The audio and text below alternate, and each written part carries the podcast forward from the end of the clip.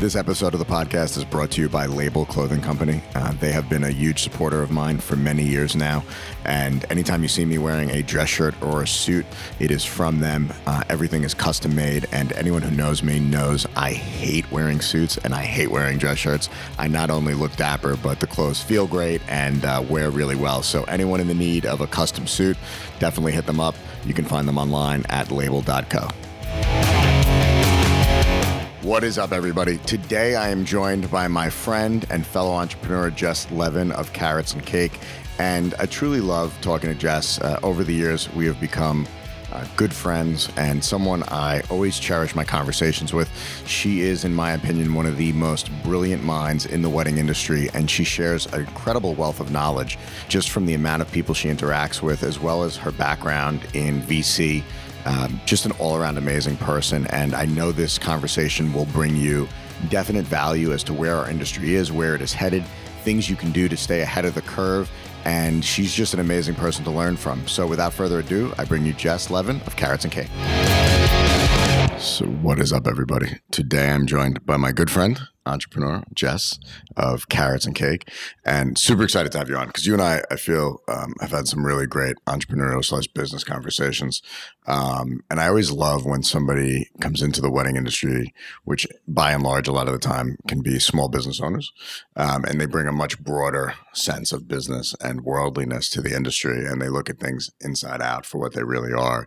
Um, and you and I will talk about, hey, a business is something that actually produces profit, not something that loses Right. money a year. Right, you know, right. and there's and we've we've had so many of those conversations. So Right. first, you know, I just want to uh, I want to welcome you on, and I want to thank you for doing this. Thanks for having Um, me.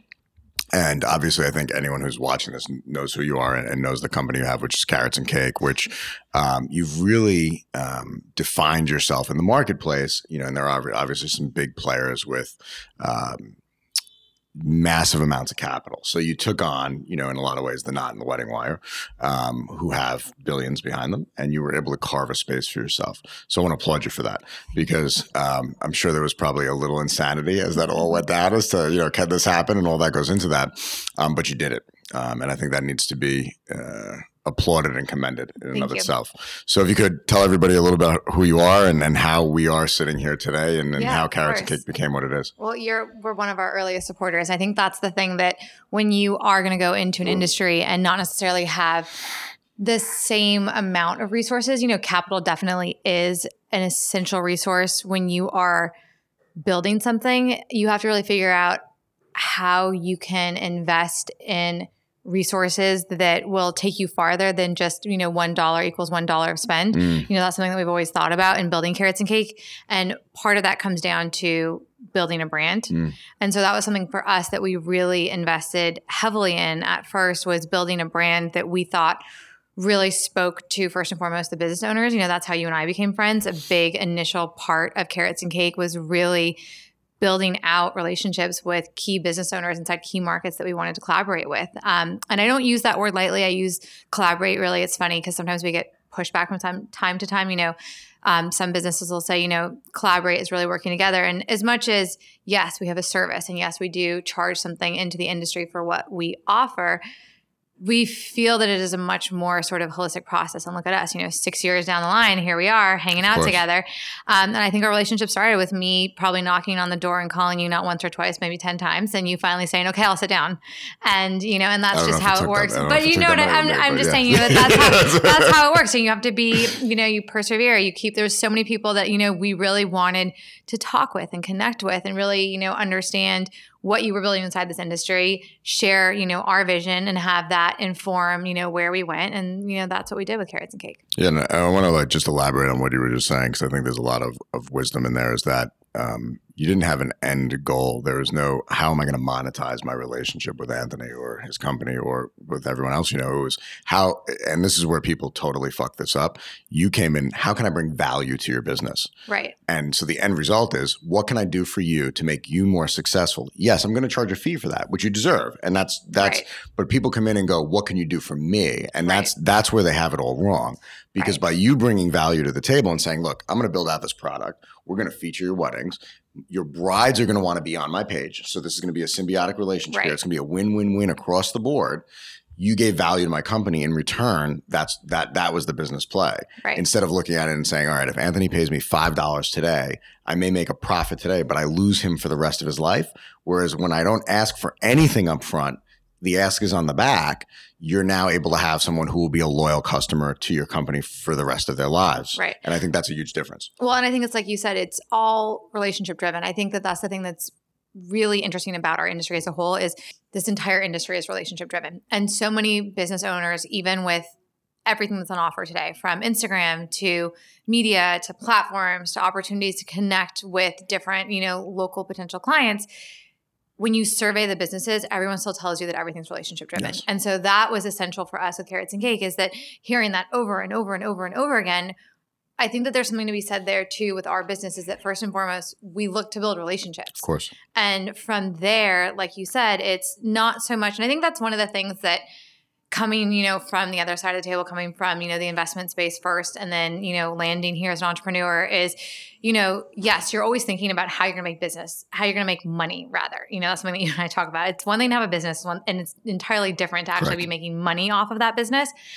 But at the end of the day, I think that what I learned more and more is that you can create something for a market and say, hey, this is what I think you need as an outsider. And candidly, you know, even seven years in, I still feel like an outsider sometimes that this is what I think you need. But at the same time, you also have to take the time to listen to your community and hear what they actually need. And I think that very quickly we learned that the more we could listen to you all, who truly are the experts in the industry, the more we could really fundamentally understand what we could build together. And that's really what our journey's been about. Awesome.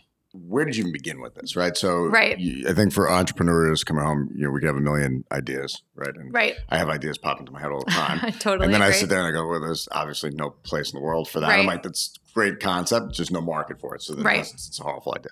Um, sitting down one day, you're like, all right, I'm going to build a brand called Carats and Cake. And It didn't exactly happen like that. Um, so I I used to work um, for a family office VC. So we used to invest in businesses all the time, and I loved investing in mm. entrepreneurs. I love local business owners. It's something that I've always been drawn to my entire life. And I left to go to business school with every intention, truly probably going back to the investment side. When I was sitting in, and this is the nerdiest story, and I've said it over and over again, but I was sitting in a strategy class and they started talking about the wedding industry. And we were doing a case study. It's a famous Harvard case study on De Beers and marketing diamonds and what they did. And it was the first time that I'd ever looked at the wedding industry as a place full of local business owners and not as a place just full of consumers. And that was kind of the first aha moment for me is that it was interesting to me that sort of everywhere you looked at the time, every single business inside the industry was focused on couples Mm. and servicing the businesses was somewhat of, you know, an afterthought. And that sounds, I don't mean it to sound like they weren't thinking about you, but that wasn't, you know, the initial motivation. And so what was interesting to me initially was that there were all these local businesses inside the space and no one really building a business for them first. And so that was kind of an the first thing that really got me excited about the industry. And then I started picking into it and researching. And the thing that was even more interesting for me is that you had half a million local entrepreneurs who, you know, were predominantly year after year driving this entire industry. You know, that is truly the backbone of the industry. And so we sat down and said, okay, if we're going to build a business that's truly going to be for the industry first, what does that look like? And so the funny thing about it is, is then when you start to realize you have to figure out how you can get entrenched with that industry rather quickly. And so for us, it was an opportunity to create the front end of Carats and Cake first, Yes. which was a way to get to know the business owners and to do something that everybody was familiar with already because that's you know it's really hard to come in and say hey we're going to revolutionize everything without truly understanding what you guys are doing and also trying to sell something that nobody understood. So we started with carats and cake first and it was probably um it was probably a couple months in when all of a sudden we hit a number of businesses on the site that far surpassed our goal of where we would be because we got lucky with a couple great people inside this industry from you to other incredible photographers in New York City, you know, great people on the West Coast, like, you know, Jose Villa, who I picked up the phone and they had a conversation with me. And again, relationship building gave us content, which, you know, was incredible and supported us, you know, early on that then, you know, got other people to be submitting content, other people to be creating profiles. And so it was probably that, you know, year, that first year when we had businesses like the table turned from you know when we first started the business in those six months we were chasing everybody and all of a sudden you know six months after that we started getting to this place where we had you know 100 new businesses a week joining carats and cake and that was that Was moment that your tipping point? that I don't know if I would call it our tipping point because the thing that I think is so interesting is you're constantly always tipping. You know, we are at you know a huge inflection point right now that we're super excited about, and you're constantly learning as a business owner. And I was, think that was that the moment where you said, "Oh, I'm on. Like I feel like I'm onto something here." Well, you know you have that moment where you're like, "All right, my idea wasn't viable. Now you have proof of concept at that point." yes, we definitely had proof of concept. But I think the one thing that I can tell you um, as an entrepreneur. I kind of always feel like we have something to prove. So like I look back and even now, you know, I still look at the business and I'm like, we have so much farther to go. Like we're just at the beginning, which is hilarious because you're like, oh wow, we've been doing this now for almost six years. So we're not just at the beginning, but we truly are just at the beginning trying to build something better. And so I think that we're still like we're probably hitting the next tipping point. But yes, the vendor adoption to what we were doing was and probably still is one of the things that I get the most excited about. There are those and- and it makes sense because I think what, what people didn't understand in the marketplace is when you have these massive companies, one thing massive companies can't provide is personalized service. Just you just can't. right. When you're at that large of a scale, you're a multi-billion dollar company. Um, it's very hard to have. Uh, you know the CEO of you know just not you're not Right. it's, a, it's a very different business model. And you know you came into a point where you know Instagram had just become really popular. It was taking off six years ago and you, you hit the market at the right time with the right concept with the right look um, but you also offered something that nobody else was at that point which was uh, a personalized individualized service. So i think a lot of times people look at things on a big macro like oh they have these ideas. Like i need to become the biggest in the world. Where in essence you don't necessarily need to. Right. what you can do is become a micro and but have massive impact because you're able to offer something much more individualized and personalized than Right. something uh, on a giant uh, than a company on a giant scale. Right. I think you also have to be. I think that there's something of, and it's you know an interesting thing that's happening inside the investment space right now is that you have to be super aware to your point of what those business goals are. Right. You know, I have, and we rather because it's always we. We have a vision for what our company can be, and we have only just touched a sliver of it, but you have to touch those slivers because one by one knocking down those slivers is what ultimately gets you to that pie in the sky Yes. vision. And I think that that's something that, you know, we are always and we continue to be hyper aware about. And there are definitely moments where I'm like, we are not going fast enough. We should have already have accomplished this. But at the same time, that's our journey as a company. And so it's that concept of always making future forward progress and hitting, you know, what are those goals? And, you know, for us as a company, it became we got lucky for what it's worth and became profitable within our first year of business, where we were then able to fund the business off of our revenue stream, which is not the norm in a lot of ways. And that is something that has been a huge asset to us because it's allowed us to stay nimble and pivot and, you know, react to opportunities that we see inside the market that, like you had talked about, if we were larger, you can't react easier. Yeah. It's like that analogy of, you know, when you're driving a two person bike, it's very easy to, you know, turn right as opposed to when you're driving a semi that has, you know, 12 pylons on the back. You're not just Yep. swinging a left real fast. Um, but I think that those, you know, hitting those milestones and making sure, like you said, that it's that concept that yes, big is beautiful, but also you can be small and still create impact along the way. When you're looking back, right? Um, and if you were giving advice to other people, you talked about pivoting. So I'm a big believer in that because I think sometimes people go, okay, I need to go from A to B. It's going to be a linear process. no, um, no. but and they get locked in that and they they Right. lose you know they, they literally look straight ahead they don't look left or right right. and you know i've talked to a bunch of people on the show and they said as soon as i looked left i realized whoa what i was doing a there was so much more profit on the left Right. um, but if i didn't make that pivot this business wouldn't even be here 100%. five years later because they're so focused on a singular goal they're Yep. missing everything else along the way Yep. I couldn't agree with that more. And I think that that's the biggest thing that you learn kind of along the way is there are moments, you know, as a company, sometimes we talk a lot about the Henry Ford quote of that they would have asked for faster horses instead of cars, right? So as an entrepreneur, there's that, you know, struggle between you have to listen, but you also have to marry that, no pun intended, with also your vision as an entrepreneur and kind of the opportunities that you see. And that's kind of always been, you know, for us with carats and cake is that there's opportunity, you know, over here, right? That we see. But then equally, there's also needs from the industry that we have to simultaneously yes. fill, right? And so there are moments where if you don't pick your head up, you can't see those opportunities. And I can tell you that, you know, we as a business have been lucky that at the right inflection points we've chased those opportunities. And it is why we're standing here today. The business model and every once in a while i do this exercise for myself personally is i look back at our initial pitch. And the overarching vision has not changed of what we're accomplishing. The day-to-day path that we've taken to get there is not at all what i expected it to be but we are here because of those inflection points. We're here because we had the opportunity to take a step back and say, all right, where's the revenue? What can we be doing? And that's the thing too as a business is sometimes you have the luxury of being able to chase different things right? Sometimes you're chasing audience. Sometimes you have to chase revenue.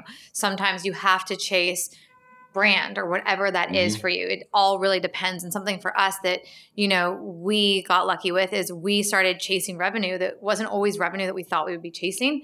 But it's been opportunity that's informed us and educated us, and is why we're sitting here today. Give me one opportunity that presented itself where you had to say, "All right, I need to pivot and go." yeah, way. I so I think the biggest thing for us um, with carats and cake is we, you know, tested a couple different revenue streams. I'm, I was always a big believer on it's great to have audience, but at the same time, if the audience won't pay for what you're selling, it really doesn't matter how big your audience is. That's kind of been something that I've always been hyper aware of. And so we always tested monetization super early to make sure that we kind of understood what people would pay for. Um, and I think that that's the other thing too is just because someone pays what you're selling doesn't mean they're actually buying what you're selling. And so that was something that we really learned. So the first test of monetization, we were selling something um, and it was doing great. And then when we started surveying our clients to figure out what they were buying, they weren't actually buying what we were selling them. If that makes sense, does that yes. make sense? Um, and so that was the first aha moment. Is we were like, oh, wait a second here. Pretend that we tell them we're selling, you know, A plus B plus C. Really, they're like, no, no, no, I'm buying D from you, and you're not even selling D. And that's what we realized is a benefit that we weren't even pitching. So we basically invested heavily in that be- benefit and push the entire business towards that benefit. And that's truly what made us profitable so fast. I mean, it's, it's interesting as you say that. I, I went to a restaurant four months ago. that opened four months ago, and it was started off as a market, mm-hmm. and they were selling meat. It was a butcher shop, and yep. he had little stalls in there. One was uh, vegetables and a few cheese and also yeah. a coffee shop.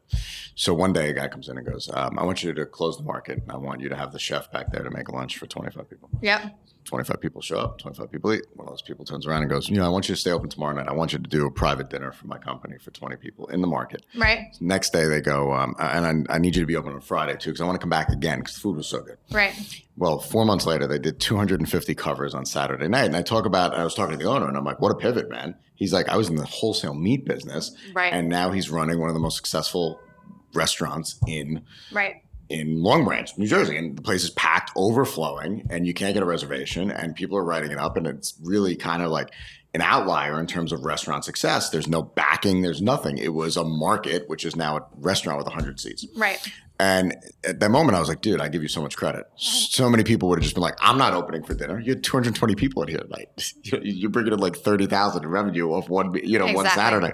And he's like, yeah, most people would have just said no, or this isn't going to happen. You just went for right. it. And as it evolved, he would take the fruit stand and get rid of it, the cheese stand, get rid of it. And now he's got all these different rooms. But that's what you have to do. And that's, I feel like it was so, but he did it so quick. Right. You know, most people it goes over three years. He did in three months. Right. Um, and I said, man, that's such a brilliant business move because he let the business dictate to him back as to how he was going to proceed, not what he wanted it to be. The business said, no, this is what's going on. There's a market. We're showing right. you there's a market. Just do it. Right. Um, and he let that happen. And I'm listening to that and it's just making me think of that story. Well, because it's, this, it's what it's what happens when you go from idea to implementation. Yep. In the idea stage, you kind of have to be in your own head a little bit and say, this is where I'm going. But then the second you put it out on the market, if you don't listen, and it's not so much even listening sometimes, because like that's a much more direct – you know, you have to sometimes when you don't have direct access to the consumer right away, you have to figure out how to get that feedback. I could not be more of an advocate for especially the hard stuff. You know, for us, the biggest changes we've made with our business is when we've been given feedback that listen might not have been delivered the best way right? You know uh, and that's something that people get feedback not delivered the best way? I can't imagine. Right you know but i think that's one of the biggest things with feedback is learning to you know separate the tone or the actual words from again what somebody's trying to tell you and it's through that feedback you know whether it's the people telling the restaurant owner hey i want you to close down you know or someone telling you like hey this isn't actually valuable to yes. me or what are you guys doing over here that if you take the time to listen to that information, that's what in turn allows you to see where the opportunities are. Because some people are lucky, like the restaurant, and someone just says, Hey, here's your opportunity. Other times, which has been the case with us, we have to sit there and really carve out those opportunities for feedback yes. and be able to take it as a team and then say, Oh, wait, actually, that wasn't nice, but what they mean is this. And yes. wow, that's interesting. So, one thing I definitely wanted to um, talk to you about is is something we've spoken about in depth the last couple times we've hung out, which is the changing climate of not right. just the world, but the wedding industry. Right. And I feel, you know, you have a really good grasp on the global picture right now, but more so on the micro level of as to how um, it is going to change. And for right. those of people listening, watching, what we're talking about is um, we're, the world is changing at such a fast pace at the current movement. You know, and look at the iPhone in the past ten years. We have right. like ten versions, and if you look at camera one to camera ten, right. it's as good as what we're shooting with. Now you apply that, that's going to cut across every single industry. Um, you know, from medical to, to, to weddings, right? Right. Um, and I see it on our end, whether it's a changing consumer, right? Um, whether it's someone who owns a two million acre ranch and becomes a vegetarian and has a vegetarian wedding. You know, there's so many things where the consumer is now changing and right. people are buying fake diamonds, it's whatever they are, you know. Um, but the speed at which we're changing now, whereas it used to be, you know, innovation was 20 years, we're changing in 20 days. Right. Um, and I think there's a naivety right now in the wedding industry that that change is not going to impact how we do business, who we do business with, the methods we do business, um, who we're selling to, how we're selling to them um, the speed at which we deliver our products. Right. Um, you know, and I think that can be a catch 22 because for someone like us, people want things tomorrow. Right. And to manufacture an amazing wedding album, I tell people is the same as assembling a Ferrari. It takes time. Um, if you want one that's done overnight, you get that on Snapfish for $9.99 and you'll have it within 24 hours in your house and uh, free shipping. Right. There's, there's, so, you know, again, minus the luxury level, um, the consumer's changing, you know, and I think you talk to more vendors across more platforms right. than anyone else, whether it's from hotels to wedding photographers. Um, so you're probably the best person in the world to comment on what we have going on right now.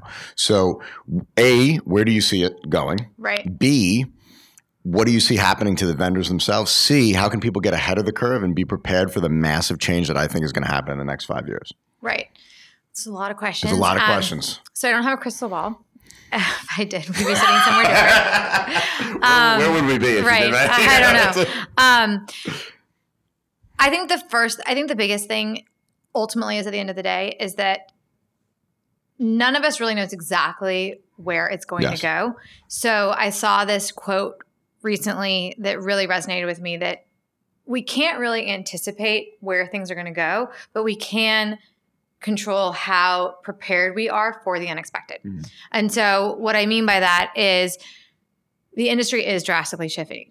I think the thing that is great about weddings and all the data and all the research that we look at is that consumers love an experience right now, and that will continue to matter even for the next generation. Now, the way that they spend on that experience is probably going to be different in a way that, you know, for a very long time, I think things were somewhat regimented in tradition. And I think that the tail end of that is happening, meaning not to be scary, but there will be couples who you know might not see the value in a traditional photographer there might be couples that don't see the value in a traditional wedding you know whatever that ceremony relationship means to them and I think that all we can do as an industry is be aware that change is coming and prepare ourselves. And so, whatever that means for you as a business owner, whether it's readjusting the way you spend, it's the way that you invest in your business, because it all comes down to financial viability during moments of change. So, that's the other thing that I really love is that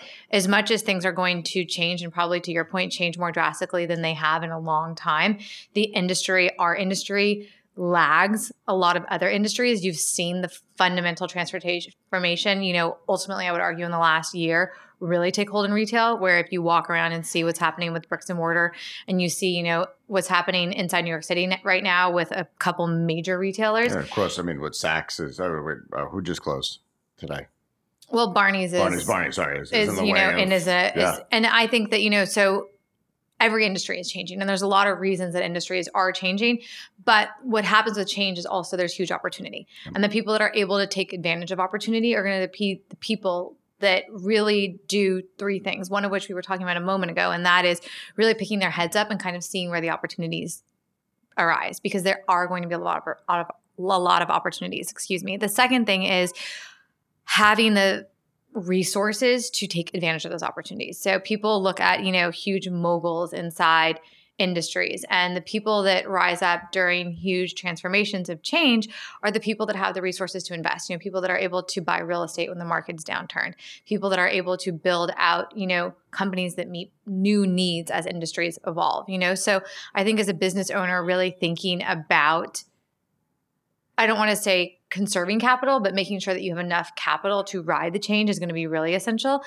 And I think that that comes into the third thing is spending and investing differently. You know, something that I've always admired about you as a business owner is you kind of always evolve to where we're going, you know, and recognizing that the way that we used to run companies, um, you know, with a ton of fluff, if you will, or other expenditures that if you really take a step back and recognize aren't actually essential right now.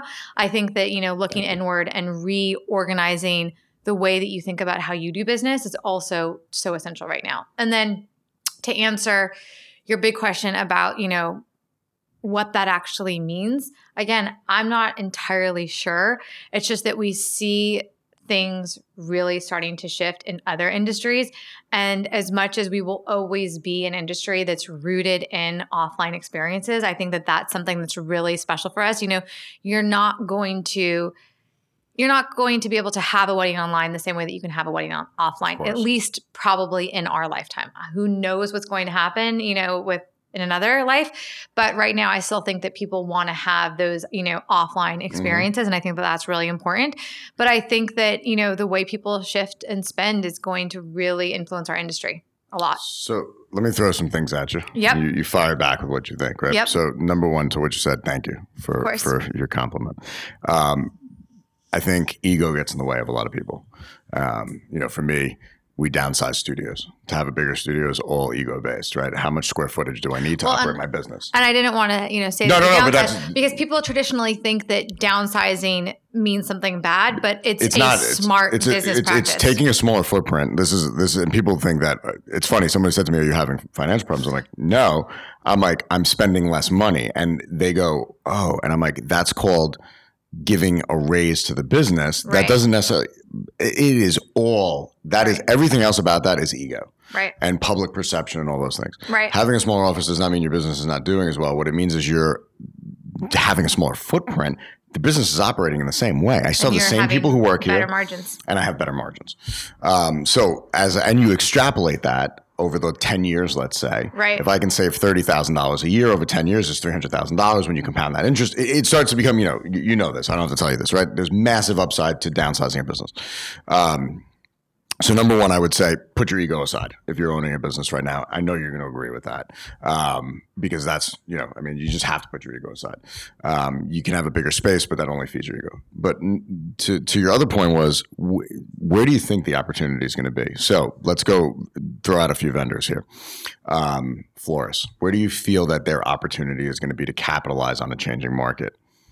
I think what's going to happen for any business that specializes in tangible goods inside mm-hmm. this industry is that they're going to be able to spend smarter. And so, what I mean by that is we are at the precipice of the entire data information mm-hmm. phase. And so, what that means is from a floral perspective, I think that you're going to see opportunities for business owners to buy smarter in a way that you might have, you know, entire industries that grow out of you know the floral space that are all data driven in the way they produce flowers which then might mean that there's opportunity for florists to really look at their spend and you know what drives you know their ROI. And so what I mean by that is, and there was I forget who it was, but I was talking to this florist recently that, you know, there's going to be opportunities where, you know, you'll be able to invest in creating. And I know that this is a challenge with, you know, an art form, but, you know, invest in creating floral works of art that might cost you less right? But that you're still able to command a similar price point yes. for. I think that there's going to be opportunity there. I also think that as the way that the solopreneur becomes, you know, really a mature opportunity inside many industries that there's going to be opportunities to work smarter with other you know labor sources mm. that might make those opportunities i think that that's going to be you know really interesting for florists and i also think that going back to and we talked to you know you're still going to need i think that that's also it just depends like there's no right answer across the industries because you know if you are someone that you know does production all the time you're going to need different resources than yes. someone that doesn't have to create production all the time and isn't servicing 20 different properties in New York City as well as to 20 events a you know week on the weekend and you know six other corporate events and florals for 12 different offices you know that's an entirely different business model um, but I think that there's going to be you know some opportunities there and the way that really what it's going to be is kind of what's happened I think in the food space and what's happened in a couple other places is in retail is hopefully you're going to be able to use data to make smarter purchase decisions and mm. reduce waste and what, do you think? I think this is like the lowest hanging fruit of them all. Um, you know, right now, no secret, wedding photography is the most oversaturated of. I feel all all well, the vendors. I, I okay. You may I, disagree with me. I don't know that I have data to agree or disagree. You know, yeah. So, but I will, I will throw it out there. I will say that my category of, of vendors in the in the industry is the most oversaturated because right. it's the lowest point of entry. Mm-hmm. Um, whereas to become a florist, you need trucks, and you know you have to actually there's right. a whole different uh, science to that um, where you know if you're a caterer you need massive you know right. just even if you don't you're operating out of a single space to produce the event right. there's you know or if you and want, i think that's where the opportunity is with those businesses yep. is that the shared econ- economy will allow for an opportunity to reorganize costs that'll hopefully allow for different cost structures inside those two Especially. for now, for people getting in the wedding industry, they ask me, oh, I want to be a wedding photographer. I'm like, find another career at this point because, you know, I, I think we've had so many um, there's so many hundreds, if not thousands, of people doing 10 weddings a year. You know, right. so what happens then, you know, in our economy, there's a finite number of weddings a year. Let's call it 10,000. Um, 10 years ago, you had 50 photography studios. Those 50 photography studios have splintered off. You now have 300 photographers out of those studios, plus 700 people who've decided to join the industry. So you have more now than, you know, right. great, great. But the weddings have not multiplied 10 times. You still have the same number of weddings, plus or minus a few right. from 10 years ago. So now what happens is the supply and demand gets all screwed up. Is the demand stays static, but the supply now is overflowing. Right. Um, I understand at the higher end where we are, it's a little less disruptive because you know the the amount of work it takes to get to shooting higher end weddings. You know, you can't just show up and do that. But right for people listening who are in the middle market um, that want to make a career out of this for the next five years, what advice would you give to them? How can they differentiate themselves? Um, you look at more content from a photo standpoint than most right. people do. So you're able to see, hey, you know, I'm seeing this and I know this is obviously working and it's successful, and I'm seeing this right. and it's not. Right. Um, so I think the first thing, this is similar to my answer a second ago, is don't spend any money that you don't have to. I think that, you know, going back to what you said, for whatever reason that people spend, I think one of the things that's again, depending on your business, but for anyone that's entering inside the photography space is beyond investing in your education as a photographer, don't invest in other fluff, right? Because the beauty of being a entrepreneur inside an industry where you don't need bricks and mortar, you're yes. not a florist, there's not a high cost of goods sold. Yes, there's cost of, you know, film development and equipment and things like that, but minimize any fixed costs that you have is the first thing I would say because then if you can look at your fee, your fee becomes more profit. Yep. The more fixed costs you have, fixed cost being a lease or whatever it would Correct. be inside your um, prospective space, means that your profit margin is greatly diminished. And so Correct. the less upfront cost investment you have means the more profit you make. I think the second thing that I would say is really truly think about where your consumer is. And yes. so this is something that we talk about all the time as a business. And at the end of the day, um, I'm not saying that you should only invest in Instagram because you have to figure out again where your market is for where your potential clients are.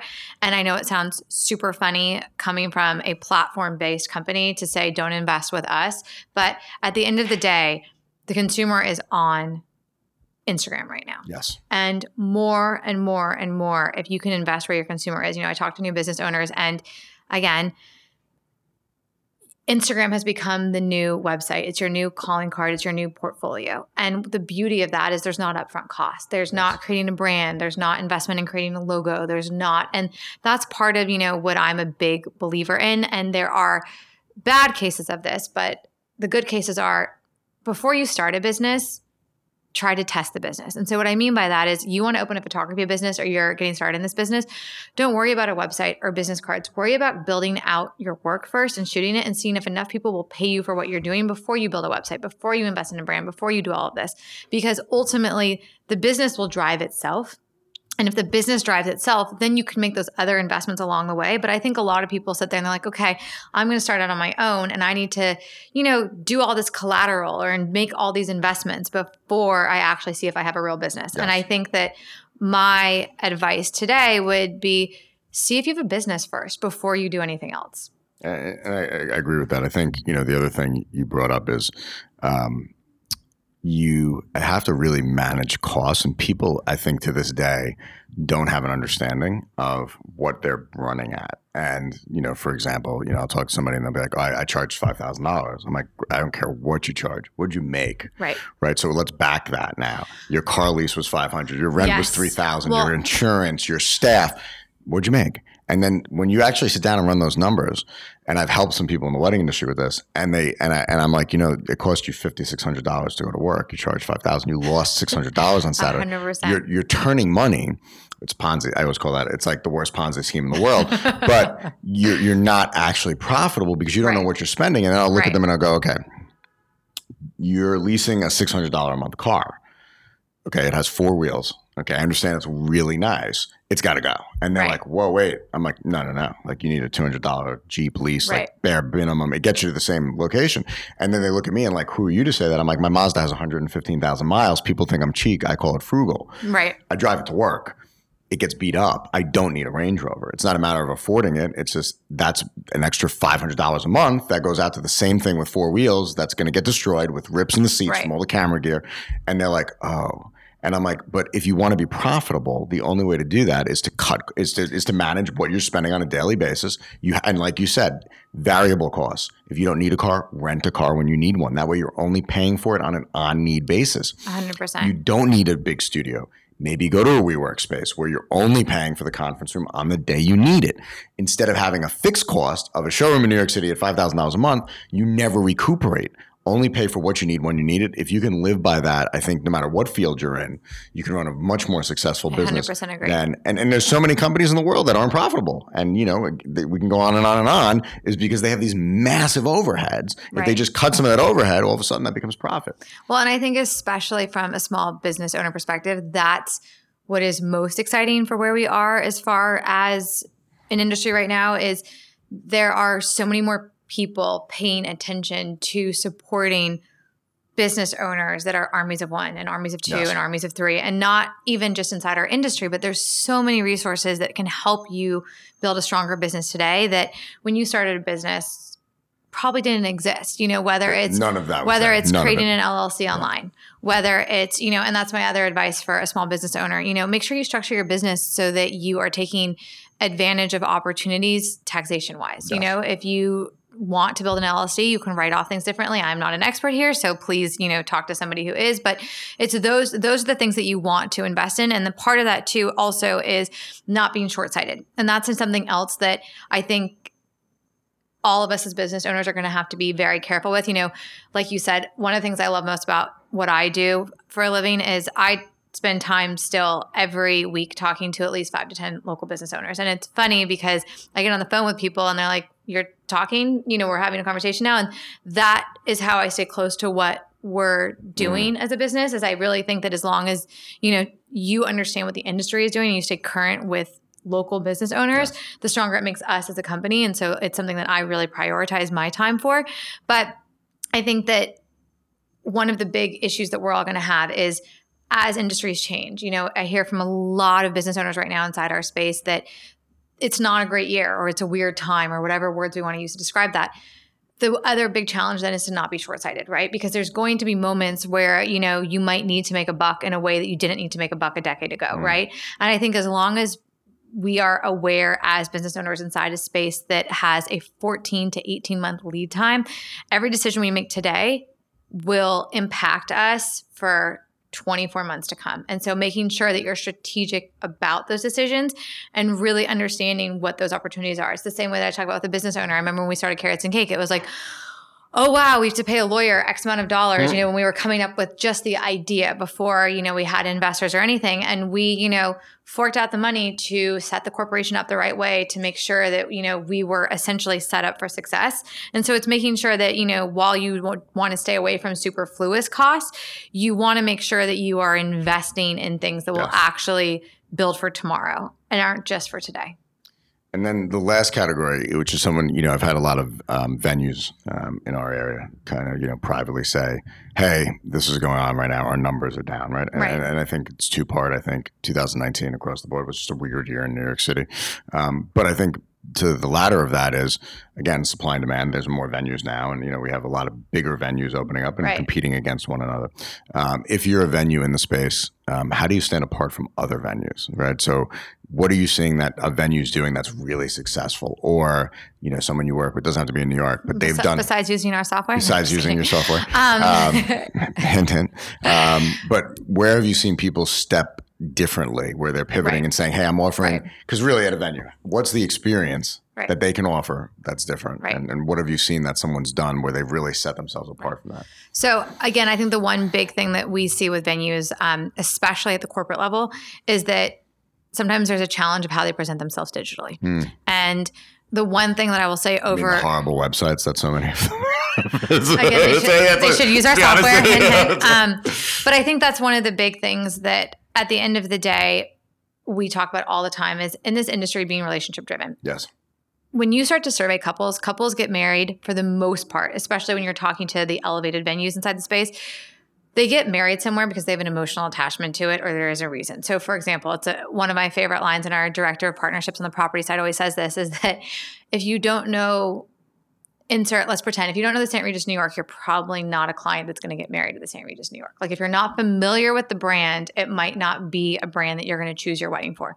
And so instead, what that means is properties, most of the clients that are going to get married at your venue are already familiar with you. They've mm. either had drinks, again, pretend we're talking about the St. Regis New York at the King sure. Cole Bar or they've you know seen an event there they're you're already in their decision set and so it's a matter mm. of engaging with that audience and converting them and uh. figuring out how to be strategic it's not necessarily about reaching new eyeballs as much as it is about sprinkling your existing clientele with you know those little ideas of what your capabilities are inside the wedding space i think that that's huge is that you know again i think it's a to quote our director of properties, it's an old hospitality saying that like your new client is already sitting and having drinks in your bar downstairs type of deal. You know, that's where they are. Sure.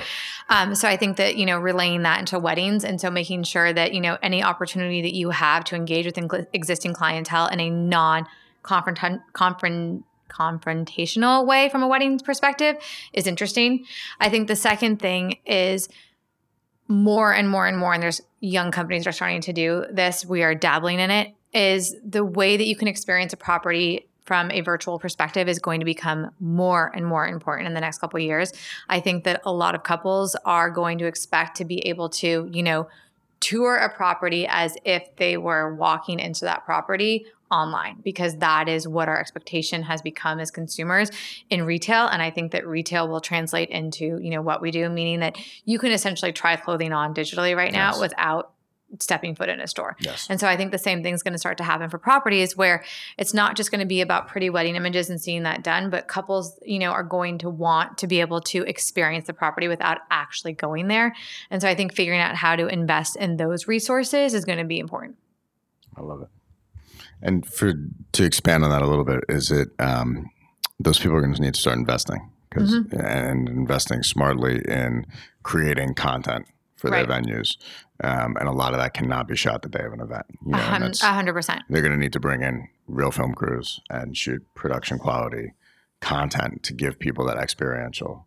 Um, you know, when you open the doors, you have that feeling of walking into a Cipriani's where Right. you see this expansive ceilings. and Right. You can now translate that over to a digital right product. and that's the other thing too that we see over and over again is like you just touched on and i think that's a little bit of the consumer shift these days and we see it you know with data on social is that couples really want to be able to envision themselves there. They don't want to necessarily see someone else's wedding. They do like a real wedding is more important to them than a styled shoot but you have to be careful about just thinking that straight real wedding collateral is what's going to drive your business because then it also doesn't give someone the opportunity to really discover the space for themselves if that makes sense. Like and so space. So yeah, yeah and so it's that you know combination of the two but i think that you know other properties that we see doing really interesting things is you have to sell to your strengths i think that that's the big thing is at the end of the day just like you do as a photographer you know yes there's a lot of business owners inside this industry across the board at the end of the day at a certain level of spend someone is hiring you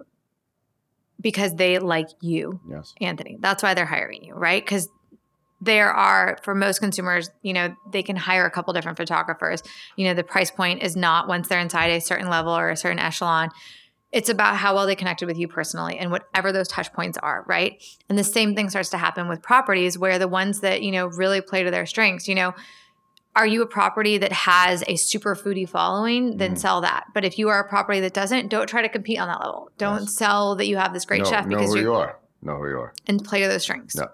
So I want to be uh, respectful of your time. I know you have kid and dog, and um, but one question I want to leave you, uh, I want to, uh, you to share with, right?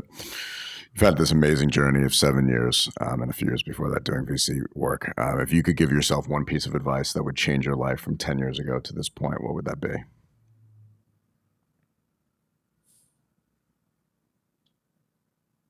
Probably what I tell myself today: lear- learn to listen to the hard stuff better. Mm, Is it really comes back to feedback? mm, Um, I wrote a newsletter about this a couple weeks ago, but I really think that the longer I've been on this journey, the better I've gotten at really being able to take it and not take it and then, you know, turn that and interpret that into something that moves me forward. mm. Whereas I can tell you a decade ago, you know, it, my old boss um, in VC once told me I was the worst employee he ever had and I was totally employ- unemployable. Um, and I remember I was wrecked for a couple weeks at the time. I was like, wow, he says I'm his worst employee ever. And what he actually meant is that I needed to go build my own company and do my own thing, right? I mean, he may just have phrased it a little off. right but i think but i think that's the i think that that's the thing you know is that you know if i could tell my own my old self it's you know stop taking everything so personally in that regard Yes. and instead look at what everybody is telling you and figure out how to extrapolate that information into progress. Yes. and i think that that's what it's all about. And you know 10 years ago everything i mean and still i you know we still do we have good days and bad days. You know you somebody says something to you and you take it too personally.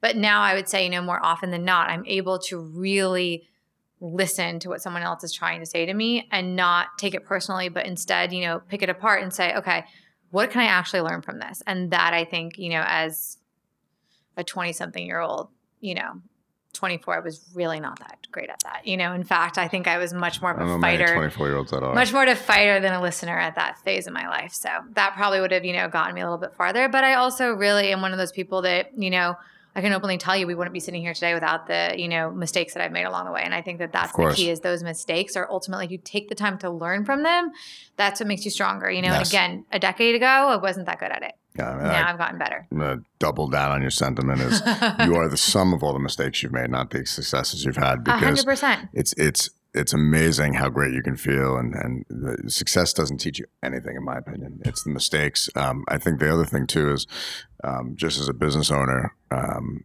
mistakes allow you to really also, from a people filter standpoint um, we're not perfect. We're, we're all created imperfect, imperfectly. And when you're able to be surrounded by people and you make a mistake, they make you better because of that mistake. Whereas when you have a team that doesn't surround you and you make a mistake, mm-hmm. they make that mistake the death of you. Um, whereas a mistake doesn't define who the person is. What ha- I feel what defines who the person is how they handle that mistake and Couldn't respond to it. Um, and as a business owner, mistakes are blessings um, because they allow you the opportunity to learn and grow. Whereas successes are just people telling you how fucking great you are. And at a certain point, um, that's nice, but it really does nothing in terms of growing. Um, and you know, it's it's like the kid who has the billion dollar trust fund. He's never had adversity his whole life, and then all of a sudden something happens and it crushes him. Um, I'll take the person who has had adversity their whole life, right. who's overcome that adversity, persevered through it, and then become an amazing human being because of it. Right. Those are the people you want on a team. Those are the people you want in the business, and those are the people you want to be accountable to. I agree. So I want to thank you because you're awesome. Thanks and for having me. I love I love what you do. Feeling mutual. No, no, I love what you do, and I love what you've built, and I love that you've stayed true. I love that you haven't sold out. I love that you haven't commoditized things you could have, um, because you've looked long term. And at every point, you've questioned, in my opinion, knowing you for now six years, you never took the dollar up front and sold yourself short on the back end. So you sold today for tomorrow, and and I and I appreciate that greatly because so many other people would have cashed out, sold themselves short, just like we were talking about before. Hey, you right. can commoditize this. You could, but that sells your brand short in the long right. run, and you haven't done that. You stayed true to it. Um, one day, I, I firmly believe it'll be immensely successful. You will sell this for a lot of money, um, and you'll remember us. And we'll, I will hopefully be watching the sunset at your uh, house at the Hamptons when you retire. Yeah, all those things. So, right. um, but you're just an awesome person to know, and I appreciate our relationship. Um, I appreciate our conversations, and I appreciate everything you do. And uh, I think everyone really should because um, all too often we we just don't think about those things. And uh, you support all of us in a way that no one else, in my opinion, ever has in this industry. Um, and you continue to do that even with the amount of success your brand has seen. So I just want to say thank you. Um, and if you could tell everyone where they can find you um, when they, if they are not advertising with you, by uh, I can tell you firmly, they support their advertisers. I'm one for seven years, and I, um, I don't even know what I pay you at this point. Hopefully, it hasn't gone up because I haven't looked at a contract in seven years. Uh, but please tell them where they can find you and all that. Um, caratsandcake.com. You can follow us on Instagram, carats Great. and cake, and yeah. Anybody best way to connect to advertise. Um, you can email Kasey, K A S E Y, at caratsandcake.com. And we are, like Anthony said, a relationship driven business. So we don't support traditional advertising. We, you know, strategically work with everyone that does invest in our services because we really view yes. it as a partnership. Um, but if you're interested in exploring what we do, we'd love to hear from you. Cool. Well, thank you again, and we'll let you go. Awesome. Thanks. Hey, everybody. Doing this has been an absolute journey and an amazing time. I have learned so much, and I want to thank you all for listening in. If you kindly would, we would just ask you for your support. Uh, if you've liked the show, if you've gained anything from it, please leave us a five star review on iTunes or any of the other platforms where you are viewing this. We would greatly appreciate it, and it means the world.